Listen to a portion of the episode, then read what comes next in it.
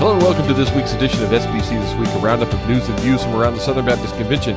SBC This Week is hosted by Amy Whitfield and Jonathan Howe. Hey, Jonathan, how's it going? It's going well, getting ready for Christmas. Everything is uh, very Christmassy here in Nashville.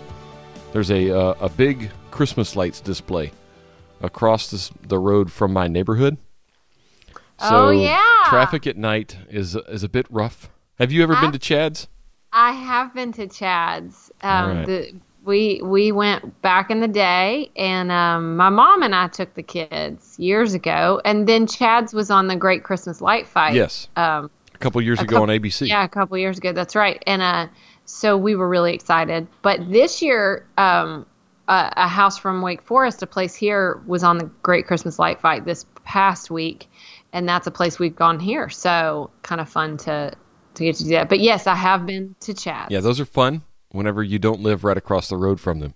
Uh, because Right. the, the traffic on the little two lane state highway that runs out in front of Chad's gets a little bit hectic. And we have not gotten caught yet in the traffic. I know some of my neighborhoods have, uh, but we have not been out at the peak times trying to get in and out of the neighborhood quite yet. Tomorrow night, though, might be a different story. So we'll see Yeah, I can imagine. but it's always fun. I mean, we always go every year. It's it's neat, but it's kind of a pain for a few weeks every year. But it's the Christmas spirit. I don't want to. I don't want to go Grinchy on on Chad.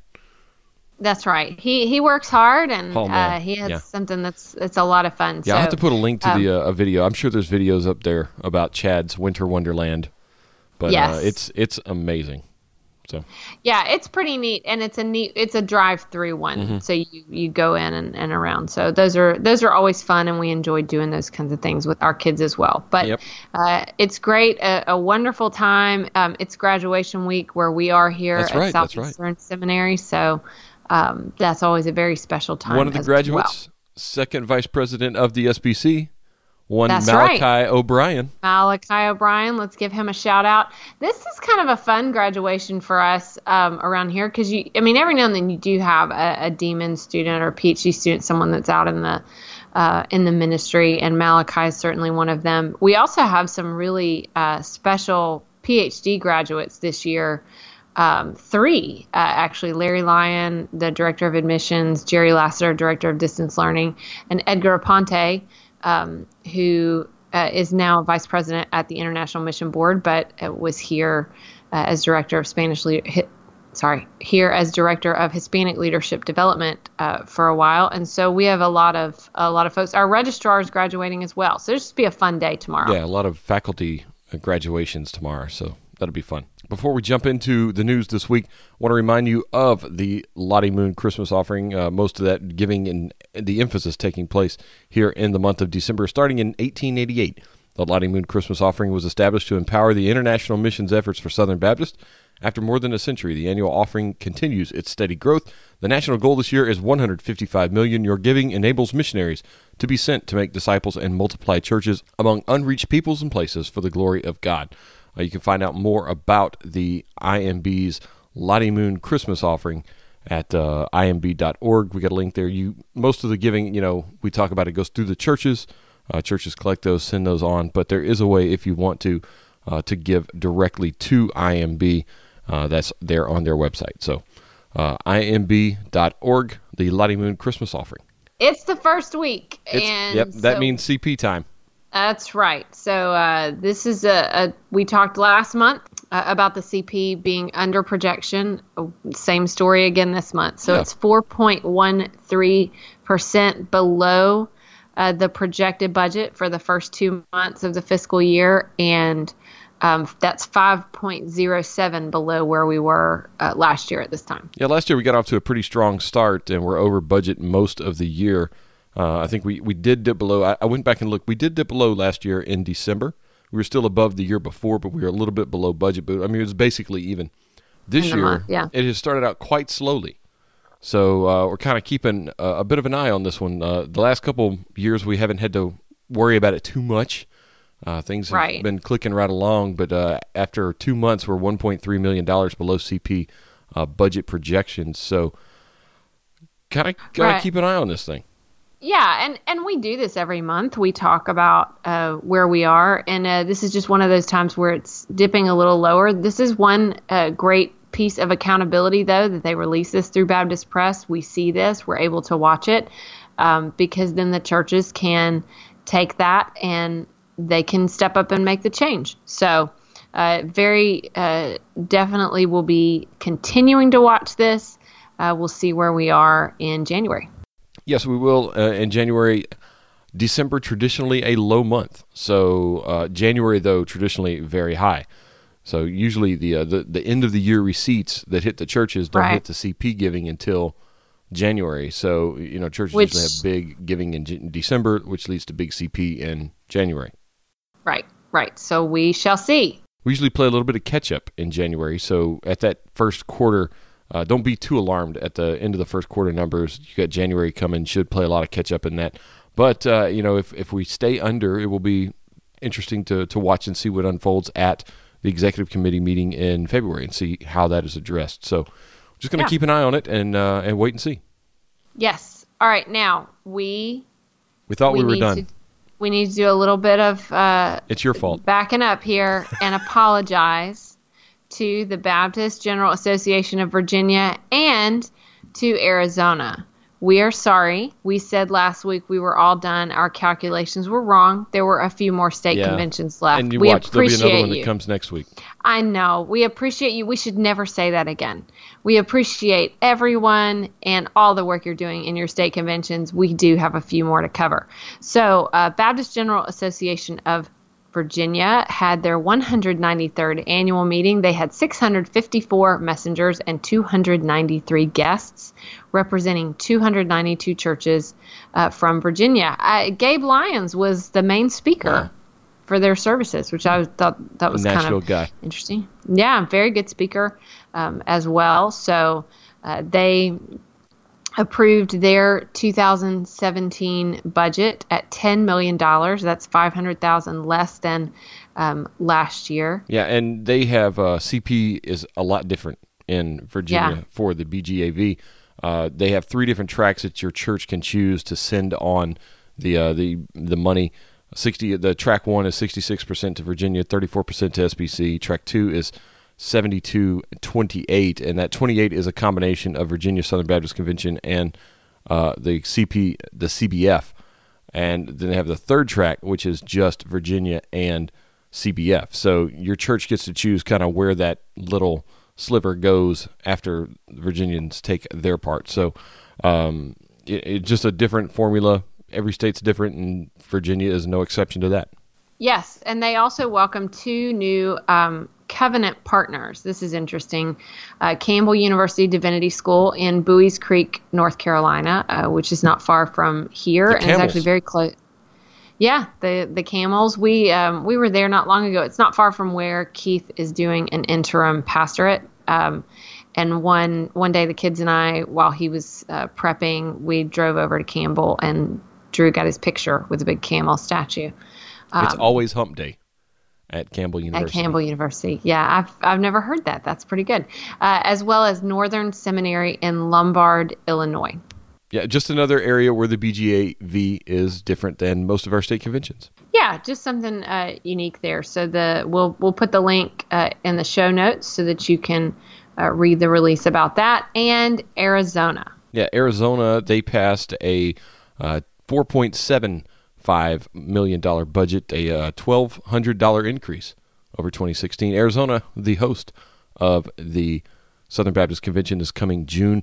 Uh, I love what they do in Arizona with the uh, the biking. I think we talked about this last year on Yes. the podcast, where they, they have messengers bike from like the Baptist building to the site, and they have Yeah. this big uh, a bike-a-thon. They did a 151 mile ride this year. That's pretty impressive. Uh, so- Which they they can do that in the fall because they're it, it's Arizona. Yeah. I mean, you can't do that here. It's a nice It's balmy 85 freezing. probably. Yes, yes. So they can do that, but uh, I, I think that's really neat. Yeah, their CP budget uh, allocates 30.5%, a 1.5% increase from last year to SBC Executive Committee. And they also elected officers President Jackie Allen, lead pastor of Palm Vista Baptist Church, and surprise first vice president Ed Eddingfield uh, the senior pastor at First Southern Baptist Church Tucson, and second vice president Charles Wesner, the pastor of First Southern Baptist Church in Wellton, Arizona.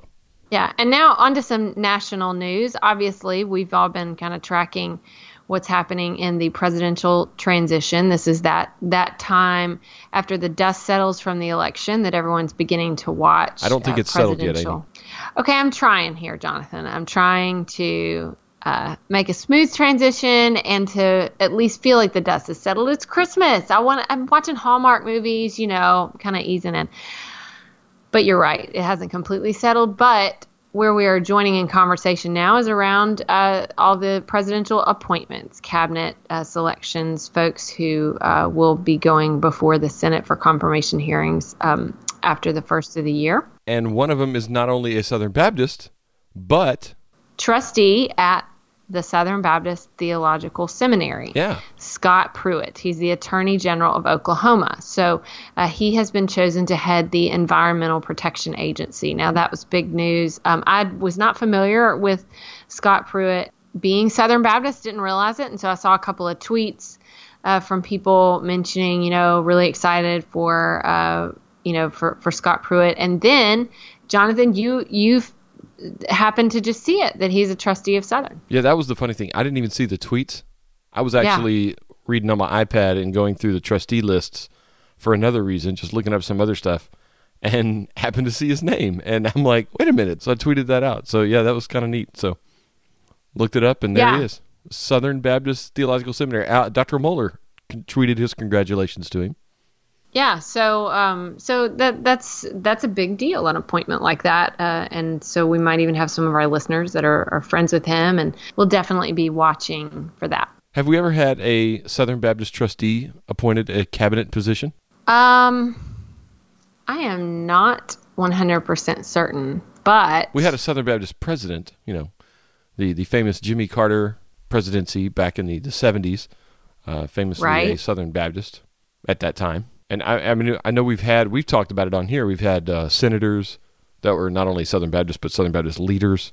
Right. Um, we also, I mean, it's not a trustee, but one of our professors here at Southeastern, uh, Daniel Heimbach, he's senior professor of Christian ethics.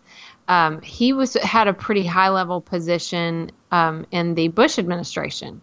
He was um, he spent two, uh, two years on staff there as um, associate director for domestic policy and deputy executive secretary to the domestic policy council. And so he he was pretty high up. He also was deputy assistant secretary of the navy for manpower. Wow. he did a lot of stuff. Yeah.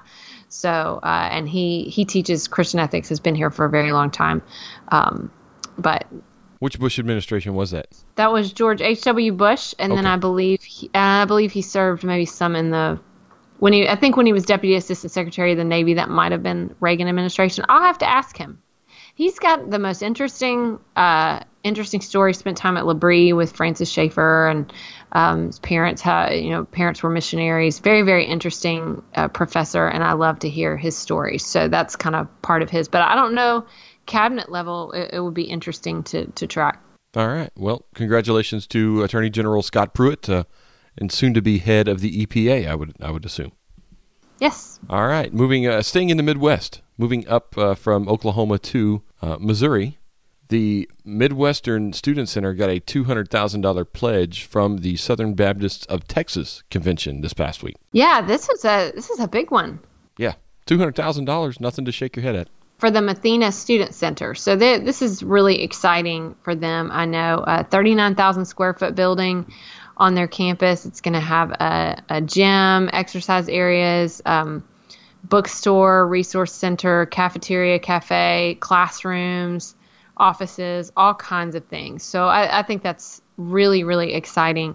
And what a great gift to go toward that. Yep. And uh, they are excited about that. That brings the total gifts toward the project to nearly $9 million of the estimated $12 million cost. So uh, about three quarters of the way there, fully funding that thing. So uh, congratulations to Dr. Jason Allen and uh, grateful for the the generosity of the Southern Baptist of Texas Convention and Executive Director Jim Richards. All right, one last story, um, and it's a release from Lifeway Research. Yes, it's on end of life care and assisted suicide, something we'll talk about next week with Mike Rout on the podcast, uh, pastor out in Colorado, uh, where this is going on. Talk to some other things about him, but that's on next week's episode.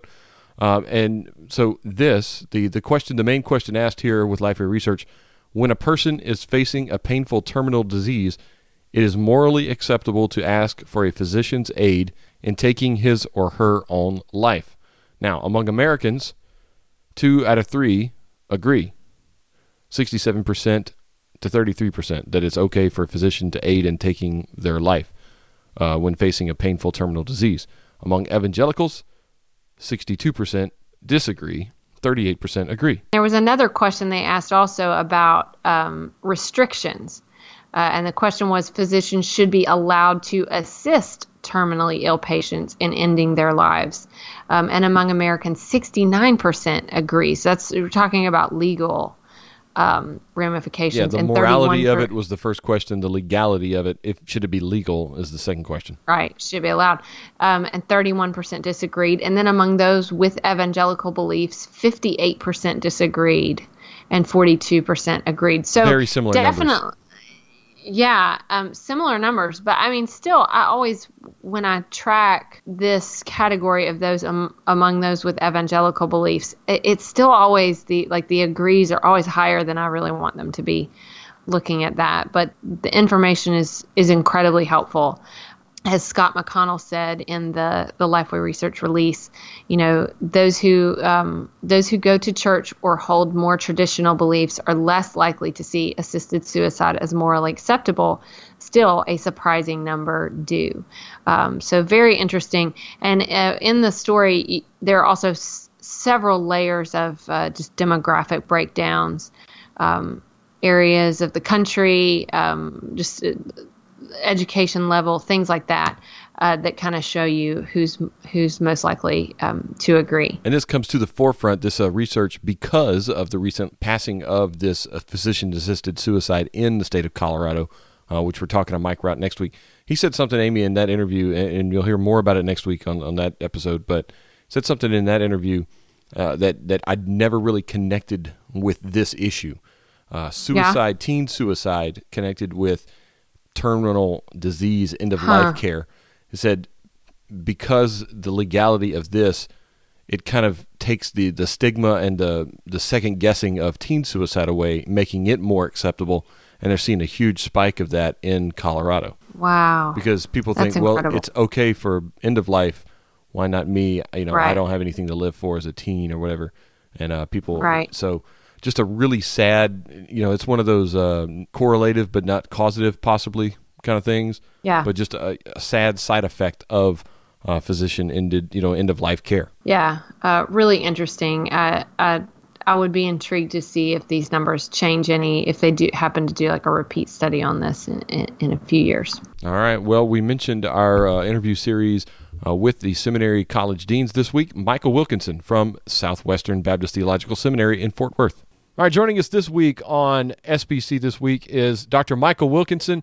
He is the Assistant Professor of Theology at Southwestern Baptist Theological Seminary, and more importantly, the Dean of the College at Southwestern. Uh, thanks for joining us, Dr. Wilkinson. Happy to do it. Thank you for having me. We're going through this series of interviews with the deans at the colleges, and we've been asking them these questions. And now, you know, our seminaries were founded by Southern Baptist Convention to prepare men and women for ministry. Generally, undergraduate programs are often broader than our typical graduate programs. How does the college at Southwestern fit into this goal of preparation for service to the church? Well, the program was set up actually to, uh, it's still primarily a focus on training men and women for ministry. Uh, the way it was set up was to deal with a number of problems and issues that we face in our culture. So the the, the degree program itself is set up as a really as a double major in both humanities and biblical studies.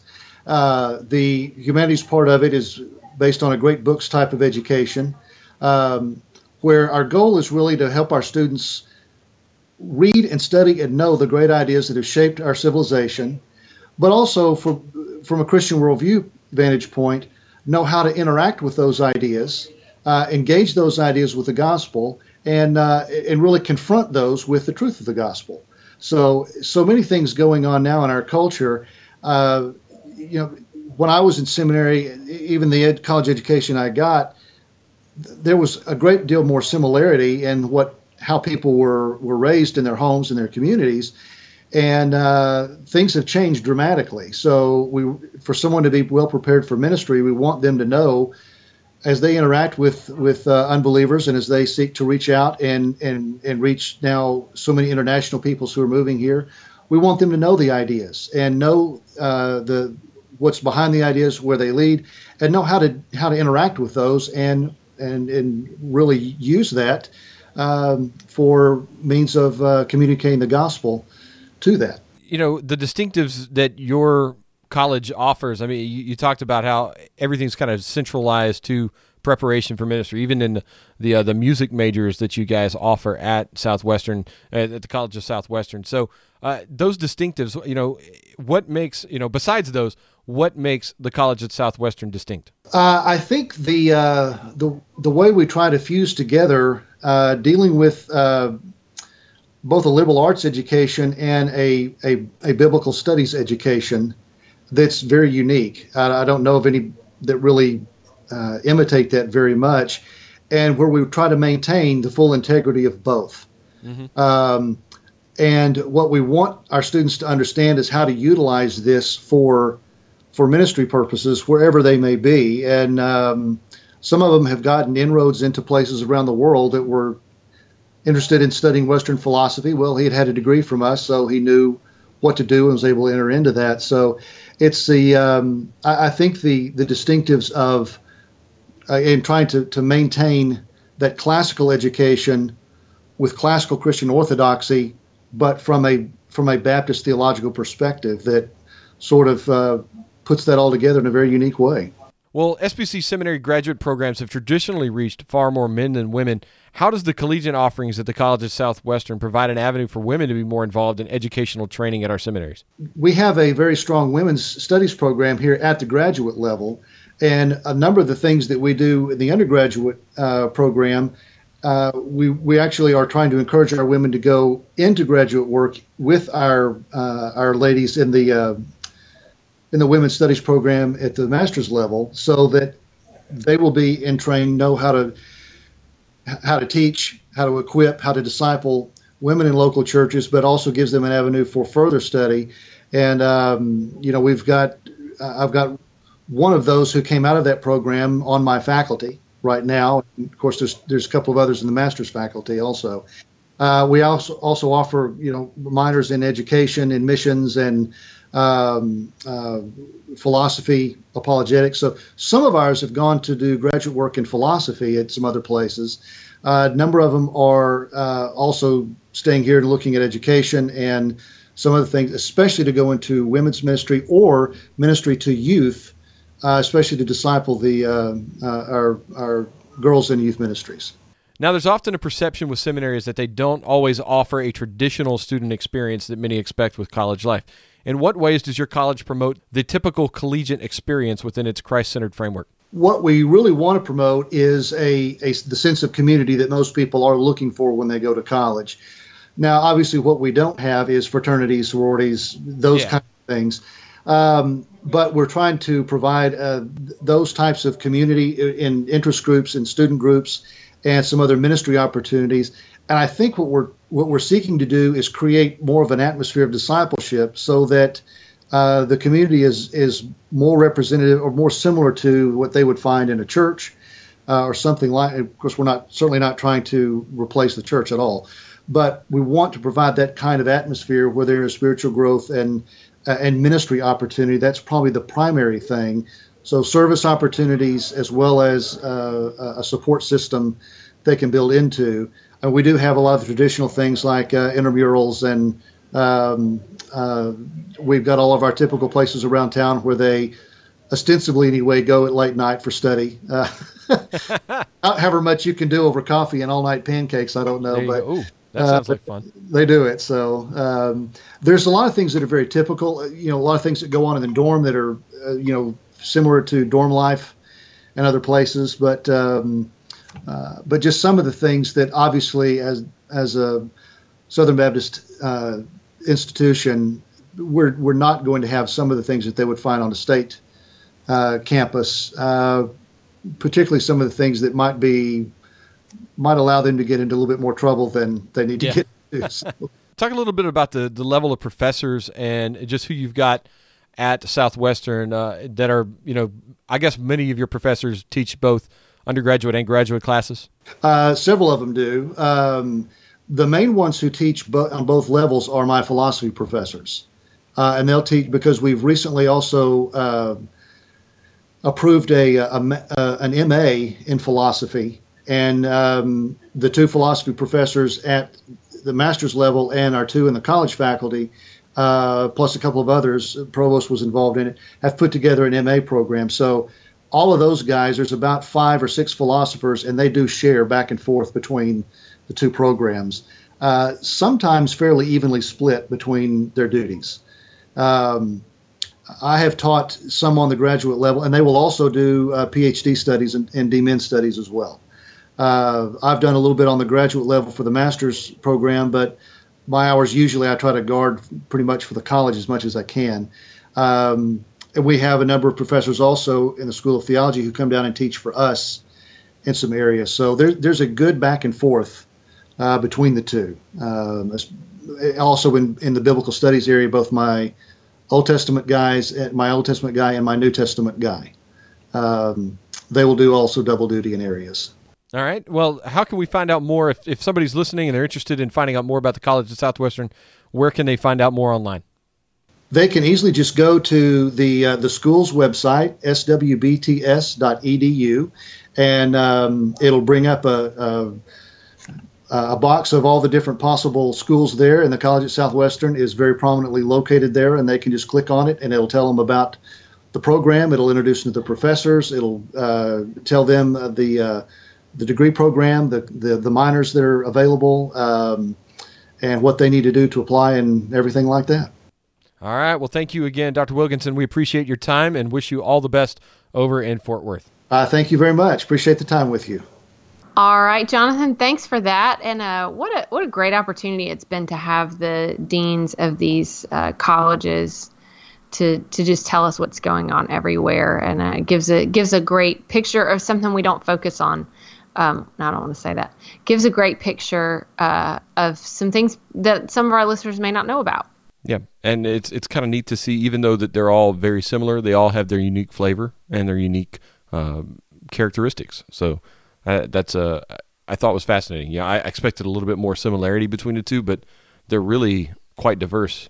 Yeah, uh, even though that they are you know similar programs. All right, well that's going to lead us to my favorite part of the week this week in SBC history. Amy, blow our minds. Well, we're going to go back to 1954 and uh, to to see going way back. Yeah, we it's important sometimes just like we we track these research projects to see how people feel about certain things. This isn't really a um, the, the methodology of this isn't necessarily a, a sound research project, but it was some opinions that were collected by Baptist Press. Um, and the first line of the story is bingo for churches is never likely to be a Southern Baptist battle cry. Um, and I would so agree with that. Was, That's probably still the case. Yeah. So in 1954, there was this story about how um, Baptist pastors feel about bingo. Uh, so, first of all, the president of uh, the SBC at the time, J.W. Storer from Tulsa, Oklahoma, was very clear in the story that Southern Baptists held no official church position on bingo. But uh, he felt like repeated resolutions indicated that, without a doubt, our position um, uh, would be to be against bingo or any other form of gambling. And then they started talking about how bingo is used as a, a fundraiser. I mean, it, they talked about in the Roman Catholic Church, things like that. So it was it, two things are kind of dealt with in this story is um, the the idea that it is gambling, and then also that it's uh, used for church fundraising. Um, and, and, so there's just this whole breakdown. You go all the way, and and uh, even um, Olin Binkley, who uh, was a president of Southeastern Seminary here in Binkley Ephesus. Chapel. That's right. He said, um, I am firmly opposed to bingo as a source of revenue for religious organizations or professional gamblers.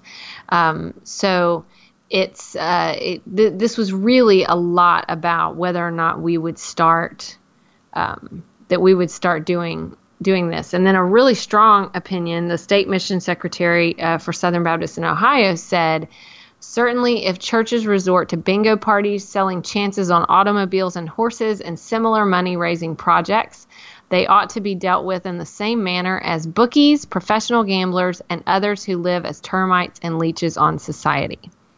Um, Some strong language there. I know. And the next one, um, a leech on society yeah, someone else said bingo for churches is about like cockroaches for refrigerators. One is about as illogical as the other. So, very serious, um, very serious statements about this.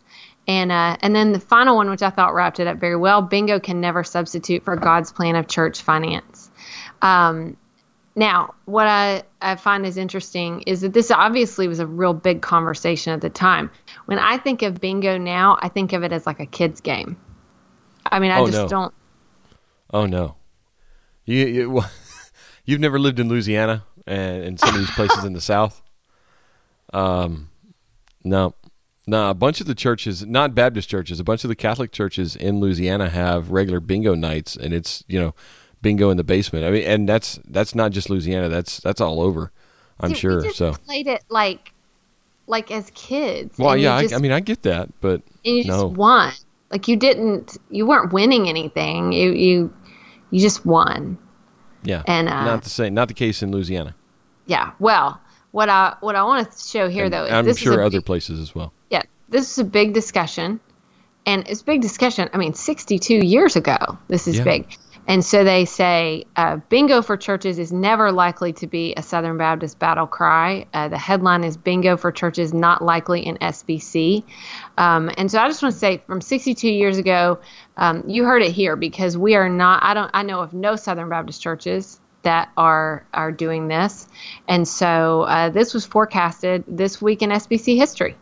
All right. Well, you say no Southern Baptist church is doing this got a, a bit of a confession to make, I guess. Um, not like this, Bing, not bingo in this sense, where it's fundraising. Okay.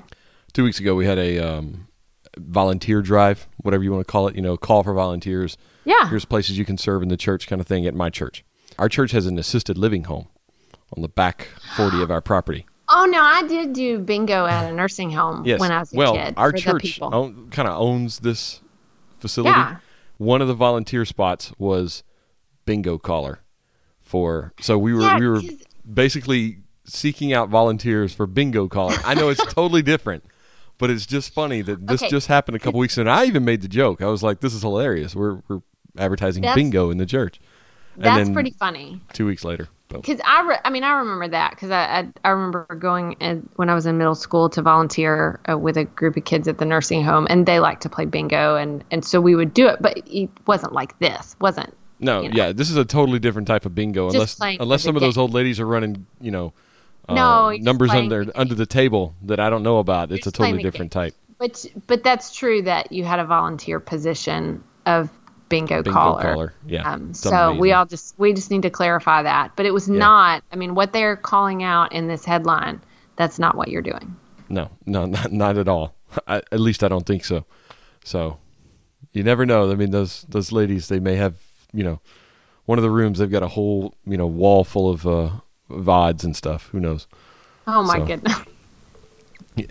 All right, now it's time for resources of the week. Yeah, resource of the week. Amy, your resource of the week is um, it's a new album. I'm, I'm on a roll with albums right now uh, called Lead Me Home by Jill Phillips. I just got my uh, CD uh, from this. I was a Kickstarter supporter, but it has also uh, become available to the general public. You, Amy loves some Kickstarter, huh? I do. I do. You I love do. a good have, Kickstarter. I do. I have people that I, I like to listen to and um or or follow, and I, I want to support them on the front end. But anyway, Jill Phillips is a singer songwriter in the Nashville area that I um, have a lot of great respect for, and um, she was thinking about what to do for her next album, and she kept getting pulled toward uh, gospel songs, old hymns from her childhood, um, and things that that she remembered connecting with her grandparents. Um, so this is just a great. She she picked a great uh, bunch of songs. Uh, things like "Peace in the Valley," "Great is Thy Faithfulness," "Come Thou Long Expected Jesus," which is a good. She's got "I'd Rather Have Jesus," um, and she's got an incredible voice. And uh, this this uh, particular album, I think, was done in a really uh, just a, a, produced very, very simply pared down. Uh, so I'm really excited about this one, and I would highly recommend it. I also want to add one of my Christmas albums last week. I was started listening to the Lauren Daigle album. Oh, she's got a Christmas album. Very good. Oh, see, very, um, very good. So I need to get that for a certain uh, lady in my life, and yeah. sitting down the, the couch from that yeah, that's that's a freebie for this one because that album is excellent. Very good Christmas Oh, I didn't album. know that. Beth will love that. So, yep. All right, my resource of the week is a book from Trevin Wax, a new book coming out in March. It's available now for pre-order. This is our time. Everyday myths in light of the gospel. Uh, Trevin provides snapshots of 21st century American life in order to help Christians understand the times. So, uh, looks at our beliefs and practices on smartphone habits, entertainment intake, our views of shopping, sex, marriage, politics, and life's purpose, and helps us see through what the world says is real, see through those myths into what the gospel uh, shows what is good, true, and beautiful. So, uh, should be a great read from Trevin. I know he's been really cranking stuff out, and everything Trevin writes is good. So, uh, I would highly recommend you add this to your pre order list and, and go ahead and get this on pre order so when it drops in March, you will be one of the first to get the new book from Trevin Wax. Do you think you'll be able to get any copies of that like in March to do for some giveaways? I don't know. Let me see who's publishing it. B&H Books. I think I can get my hands on a couple of copies. Maybe I'll get a copy. I, I didn't know we were publishing that. I'm glad we're publishing that. So uh, I know his last couple books, like we've done one and somebody else has done another. So yeah, um, it's good. So yeah, I'll be able to get a couple of copies of that. So that'll be fun. Excellent. All right. Well, I know, Amy, it'll be a little bit slower at the seminary the next couple of weeks. You've got uh, graduation today, the day this drops, and that'll kind of make things a little bit slow before J terms kick off after the Christmas break. But they don't quite slow down at Lifeway like they do at uh, Southeastern. So I'll be uh, still going full throttle here in Nashville. Thanks again to Dr. Michael Wilkinson for joining us on uh, the podcast this week to talk about Southwestern's college. And uh, once again, thanks to all of our seminary college deans Jamie Dew, Matt Hall, Michael Wilkinson, and John Mark Yates for uh, joining us on the podcast. Still working on one from Leavell College down in New Orleans. And if we get that, we'll drop that in the podcast later on. But uh, I think that's going to do it for us this week, and we'll see you next week. See you next week.